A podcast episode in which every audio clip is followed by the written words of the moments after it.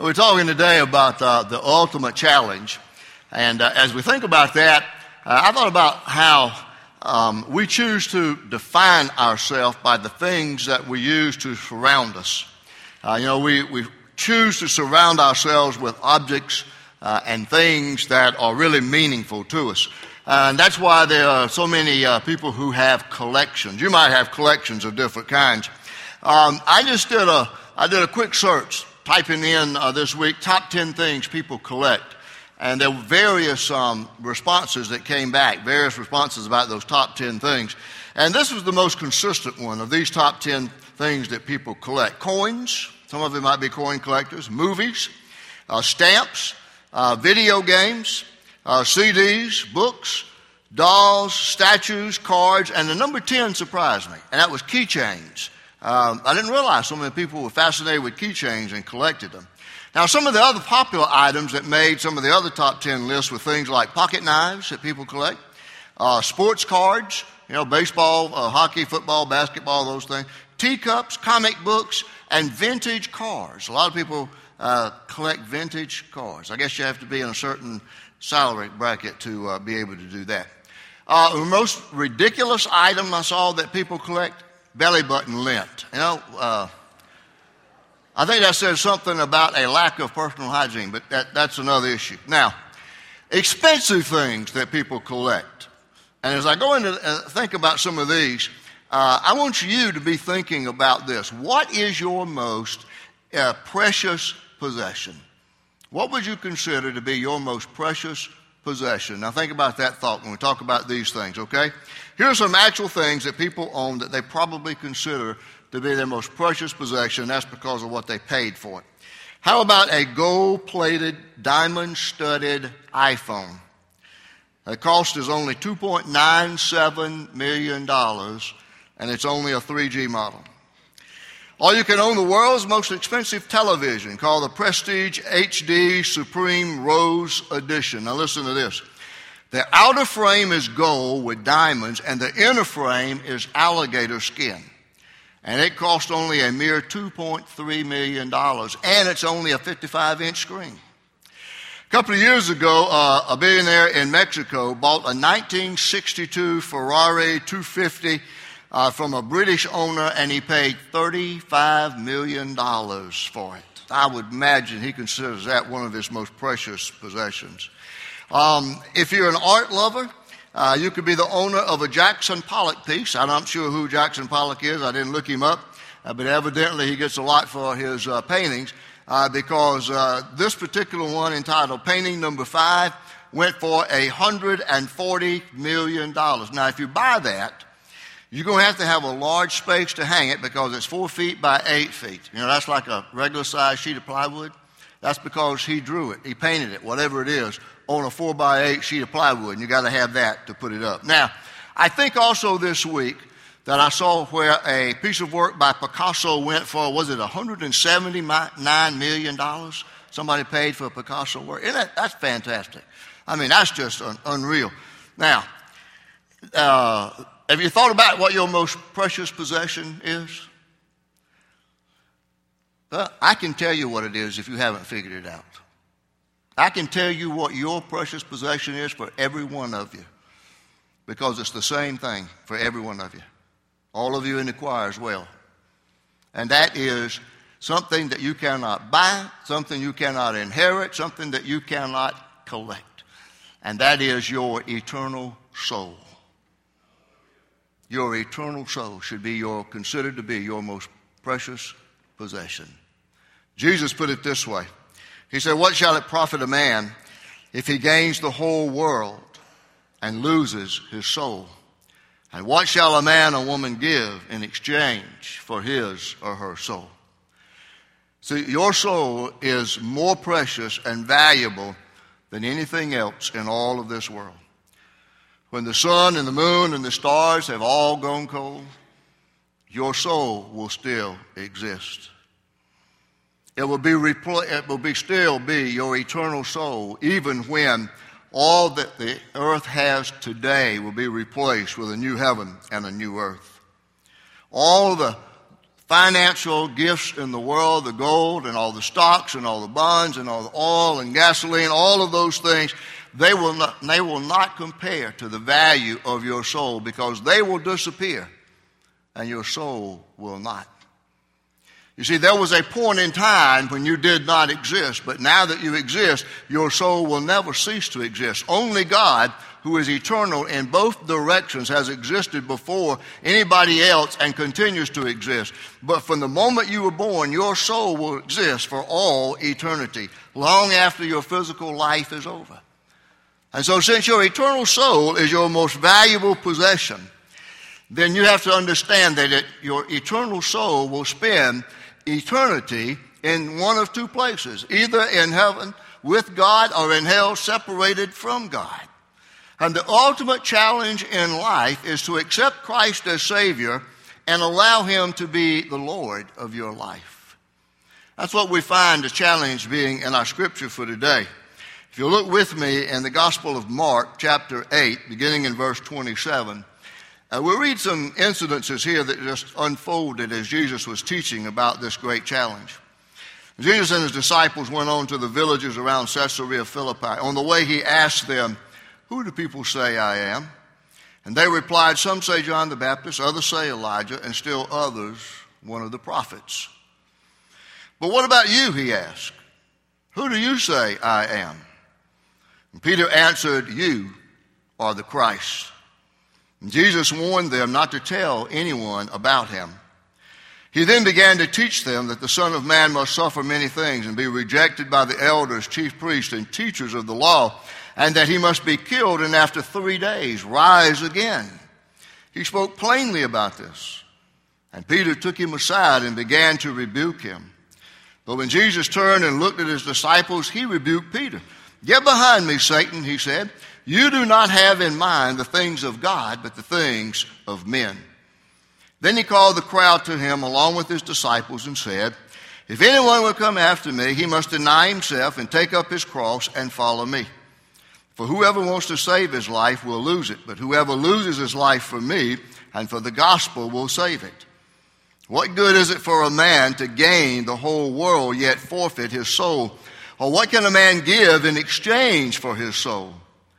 If anyone is ashamed of me and my words in this adulterous and sinful generation, the Son of Man will be ashamed of him when he comes in his Father's glory with the holy angels. Now, that message is all about discipleship, and that's the ultimate challenge in life for every one of us. Uh, the best definition of a disciple is a follower of a teacher or a set of teachings. In the time that Jesus would walk the earth and teach, he had his disciples that we basically identify as those 12 men. Uh, but all, all rabbis back in that time would teach. And they would have a group of disciples who liked their philosophy about life and their teaching and interpretation, perhaps, of Scripture, and they would follow after them. And so a disciple is someone who follows after a teacher who learns after a teacher. When we look at the concept of discipleship and following after the Lord Jesus Christ, we see here that the ultimate challenge is that discipleship is a 24 7, uh, 365 day a year event. It is a process of faith and maturity and development, of seeking to be that disciple that Christ wants us to be. And I think in this passage of Scripture, there are several things that take place in which Jesus reveals to us some of the steps in that process that allow us to accept that ultimate challenge of discipleship. Now, here's the first step that I see, and it's simply this believe and confess that Jesus is Lord. This incident that we entered into, where Jesus asked them here in Mark, and you might be more familiar with it, I am, uh, in Matthew's gospel, when he asked them, Who is it that people say I am? Well, in Mark's gospel, it takes place about halfway through his three year or so ministry, and Jesus wanted to do a little checkup with the disciples and see where he was and what people were saying about him. And he asked, Well, who is it that people say I am? And they gave the answer about John the Baptist, some of the other prophets, or Elijah, or whatever. And then he gave that pointed question right to them. He said, Who do you say I am? And that same question rings out to us every day. We have to make the right decision. We have to answer that. Peter answered it correctly for once. And he said, You are the Christ. And, and just like Jesus looked at those disciples and said, Who do you say I am? Every one of us has to answer that same question. And you have to confess that Jesus Christ is the Lord and He is also your Savior. Have you done that yet? I hope all of our graduates here in 2015, before you move off from home and go to a place of higher education, you've made that decision. And I want you to listen carefully all the way through this message because it's a challenge for you where you'll be going. Now, have you, everybody in here, confessed Christ as Savior? See, that's something that we'll be working on so diligently at Vacation Bible School for those students. Paul, the apostle, writes in Romans 10 9 through 10 If you confess with your mouth Jesus is Lord and believe in your heart that God raised him from the dead, you will be saved. For it is with your heart that you believe and are justified, and it is with your mouth that you confess and are saved. I'm becoming more and more aware of this and the challenge of being a follower of Christ in those early days as I read through Acts and watch on Sunday nights the, the series of AD as it continues. You see, the, the point basically uh, in the life of a believer following after Christ as a disciple, when they would declare that publicly, is when they were baptized. And their act of baptism and the declaration they made was a counter revolution, and no wonder the Roman authorities and the, all the high priests were opposed to them. You see, every Roman citizen once a year, or anybody living in a country under Roman government, once a year had to pay their taxes and confess saying, Jesus, Caesar is Lord. But when these radical disciples of Christ became filled with the Holy Spirit, they confessed Jesus is Lord. And no wonder they were challenged. No wonder they were hunted down. No wonder they were persecuted and put to death. It's because they were committing treason against Caesar and the Roman government. Some places in the world today, confessing Christ as Lord can mean death, death in this world. Well, let me remind you once again your eternal, eternal destiny depends upon how you answer the question Who is Jesus to you? We got a little diagram that helps you understand that. See, if you don't have Jesus in your life today, you see that represents the cross over here. The circle represents your life, and you'll notice that in there that uh, there's a throne shaped like a chair, and that S represents self. If you have not acknowledged Christ as your Savior and repented of your sins and confessed Him as your Savior, then you don't have Christ in your life. He's outside your life, and you are calling the shots in your life. And if you want to be a follower after Christ, then you've got to believe in Jesus and confess Him as Lord. Now, I want to look at the second step in this process, and it has several points within it. And they all just come right straight out of the incidences here in the text. Uh, the second step is then allow Jesus to be Lord of your life. Now, a lot of times I hear that statement, may make Jesus Lord of your life. I think the intent is probably correct, but the verb is not. We don't make Jesus anything, He is Lord. We allow Him to become Lord of our life. And there are three things that this text reveals uh, that reveals that process of how we allow Jesus to become Lord of our life. The first step is you have to remove yourself from the throne of your life. See, that deals with our ego and our self image and our wants and our desires and our life in, in, a, in, our little world that we want. You see, sometimes when that ego gets in our way, it causes trouble, just like it did for Peter. Jesus had just begun to preach about his impending death. And this is the first of three times that he does so in the Gospel of Mark. Mark 9:31 and Mark 10:33 and 34 the other two. And he's talking about the fact that this is why he came. He came to earth to fulfill that mission, that he would go to Jerusalem. He would be persecuted. He would be killed, but on the third day he would rise again. And Peter's thinking, no, this can't be right for the Messiah.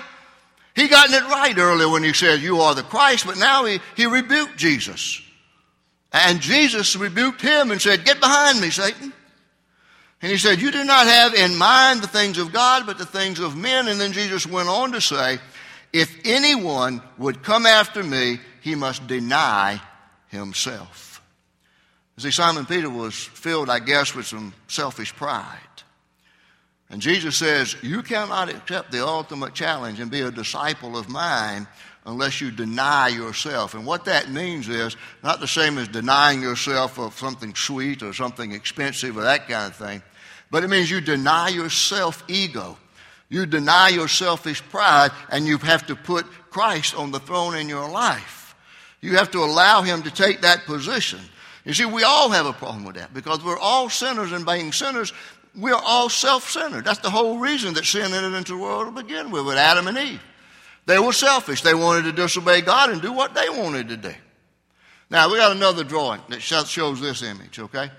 Here's your life in that circle, and it represents your life with Christ, but yourself on the throne. You see, you got Christ, that cross represents that, but you're still on the throne. You're still calling the shots. Now, what are some characteristics of a life uh, that's self directed? Well, sometimes there's a legalistic attitude, there are impure thoughts, you live with guilt and worry, discouragement, you got a critical spirit, frustration. There's a sense of aimlessness. You ever, ever watch that?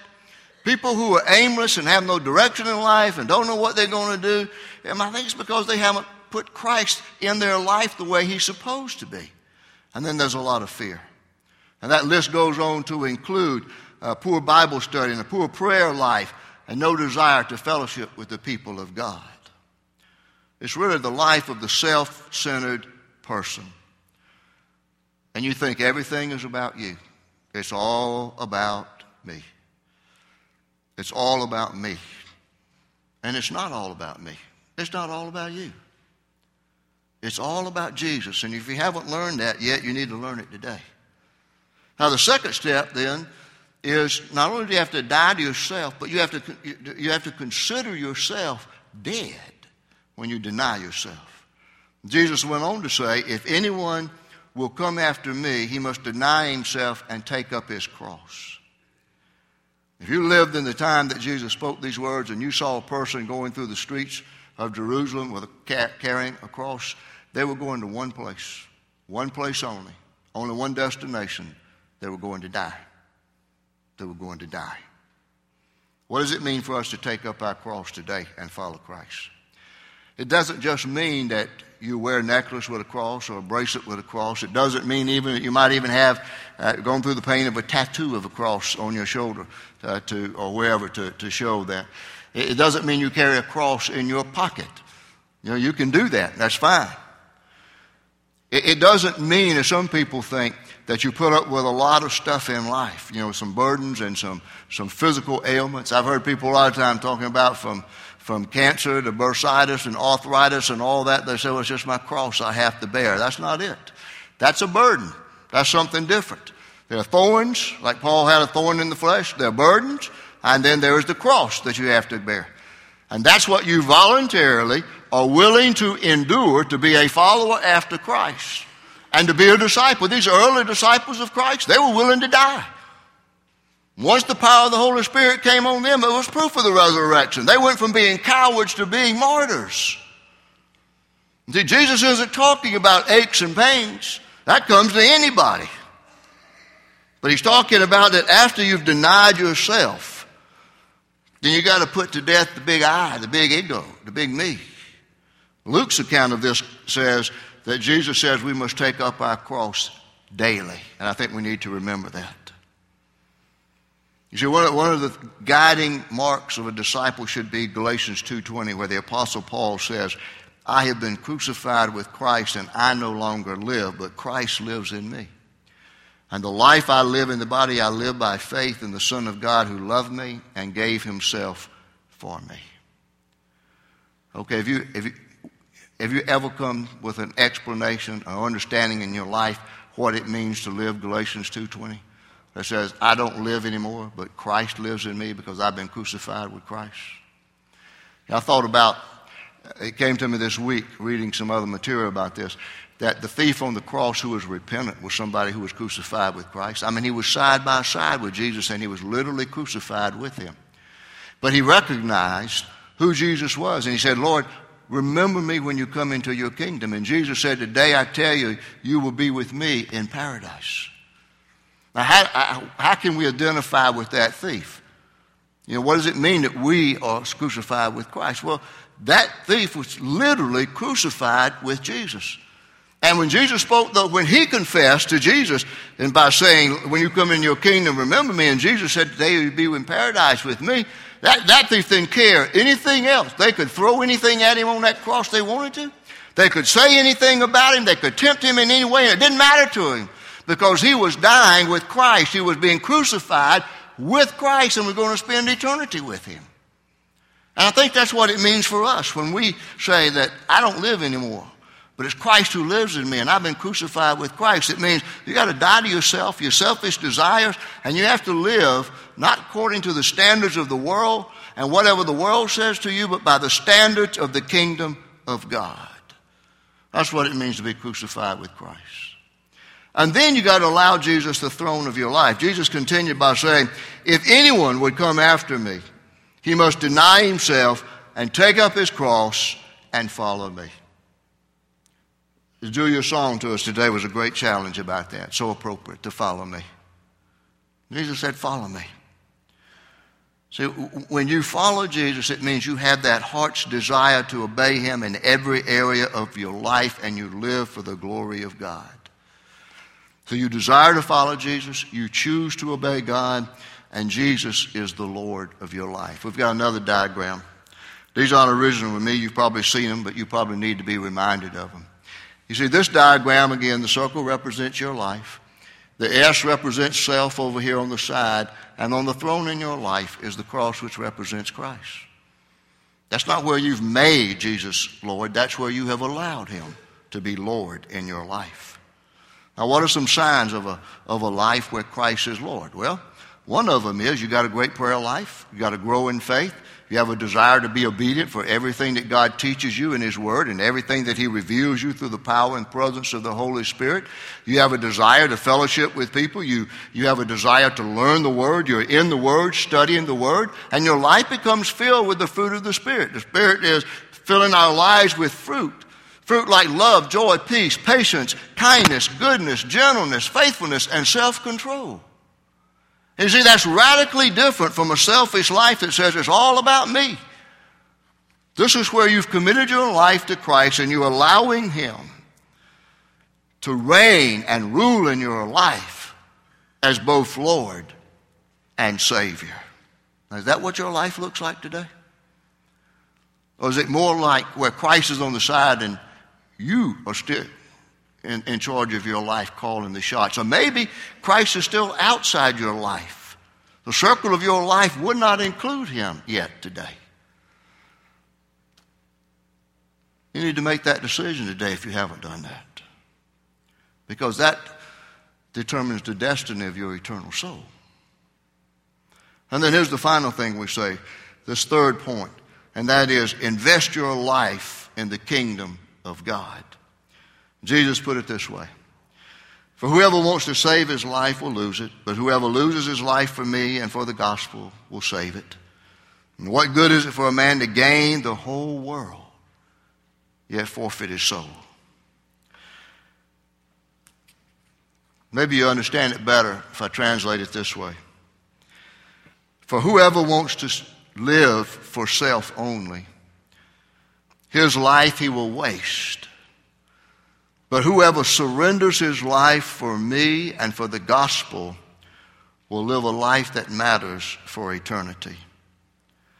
What good is it for a man, a woman, for a person to gain the whole world, yet forfeit his soul? Have you thought about your eternal soul recently? I got my cell phone in my pocket, it's turned on vibrate. Uh, and I told you all some months ago, I think, that in all the time I've had one of these, I have never asked Siri any question. And I said, because I have a wife, three daughters, a daughter in law, and six granddaughters. I get enough female advice that I don't want to ask her anything. But a question came to me today. I wonder how Siri would answer this question. So uh, I, I pulled out my iPhone Wednesday, I think it was. Punched up Siri, and I said, Siri, do you have a soul? Do you have a soul? And you know what she said back to me? She said, I really never have thought about it. I really never have thought about it. Try it on your phone and see if she answers you sometime. Not now, later. Some of you already started reaching for your phone. Where's my phone? Know the biggest concern? There are a lot of people just like Siri who've never thought about their soul. They never knew their soul was their most precious possession. What is your soul worth? There are a lot of different ways you can measure it if you want to put it in some kind of sense of value. I even read somewhere where a guy, 29 year old uh, university communications instructor, sold his immortal soul on the internet. Somebody paid $1,325 for it. I want to, that's throwing money away. How can you possess somebody's soul? How can you buy it? That, that's impossible. But the best article I read about how you could determine financially the worth of your soul uh, was one that was uh, put out and included an estimate from the government's Environmental Protection Agency of all departments. And the EPA uses what's called a VSL, or the value of a statistical life. In other words, I think saying more than the fact that you're just a statistic as a person in midst of millions and millions of people, billions maybe. But they give this value of a statistical life. And the last report was in 2013, and it said that every soul was worth about $8.6 million. Now, that's fantastic, isn't it? But let me tell you this your soul is worth far more than that. Because the Lord Jesus Christ, the Son of God in the flesh, came from heaven to earth to die on the cross as a sinner so that he would be crucified for your sins, so that you can be forgiven, and that you could have a relationship with God, and your soul will live in the glories of heaven for all eternity. That's the value of your soul. That's the value of your soul. Quickly, let me say something to our graduates, particularly. You know, most times you're going to hear commencement speeches or whatever that they're going to say, go forth and conquer, you know, and bloom where you're planted. And there are a lot of things out there. We still need to find a cure for AIDS and a cure for cancer, and uh, we need to do something to improve the quality of life around the world, even here in America. We need to do something about the lostness around the world, especially in our own country. It's about 65% lost. So I want to say to you, instead of all this stuff about go out and conquer and bloom where you're planted, that the call of Christ on your life is a call to put everything on the line for Him.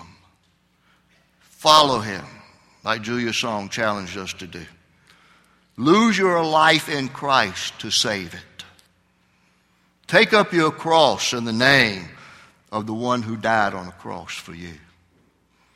I think I heard every one of you going off somewhere to college. Let me tell you this the first two weeks at college are going to determine how you spend the rest of your life at college.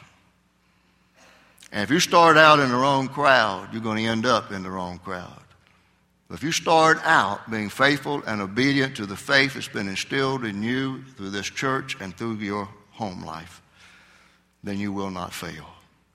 Don't be ashamed of Christ. Live every day in anticipation of the coming of the Son of Man in glory of his Father and the holy angels. Give yourself to a cause, no matter what you choose as your vocation and what you train to do. Give yourself to a cause that is greater than yourself, where you can invest yourself for all eternity. Some of you might be familiar with the name Dietrich Bonhoeffer, who was a German pastor who resisted uh, Hitler and Hitler's movement leading up to World War II. And he wrote a book entitled The Cost of Discipleship, still the classic work, I think, about discipleship and being a follower after Christ. And he's got a classic line that says, When Christ calls a man, he bids him come and die. Now, he meant to die to self, just like Christ did.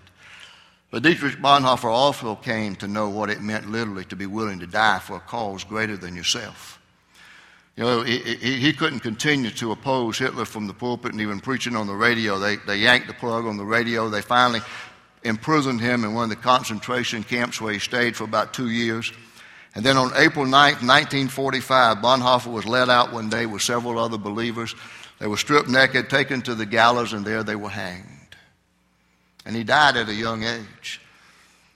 One of his final writings was to a pastor friend in England, and he said, This is the end, but for me, it is the beginning of life.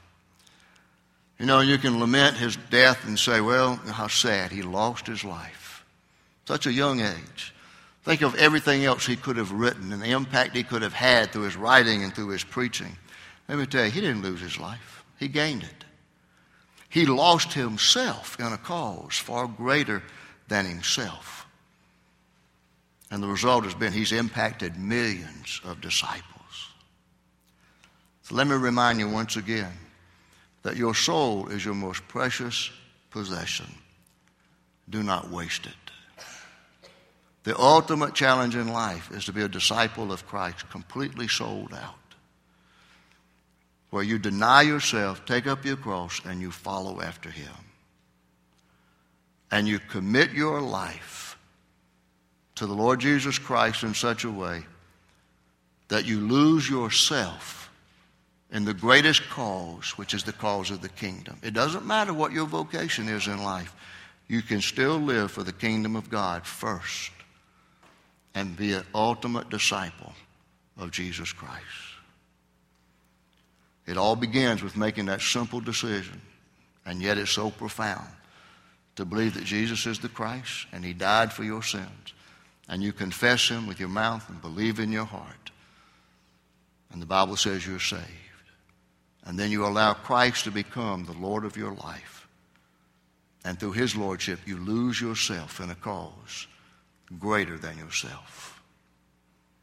May we accept that ultimate challenge. Father, we thank you for the teaching of the Lord Jesus Christ, for the example of his life, for his giving of his life on Calvary so that we could know uh, your love, enjoy a relationship with you, spend eternity with you as we know the value of our soul.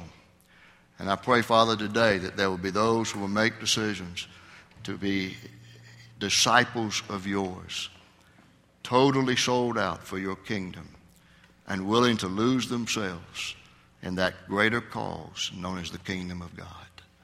And I pray it in Jesus' name, who gave his all for us. Amen.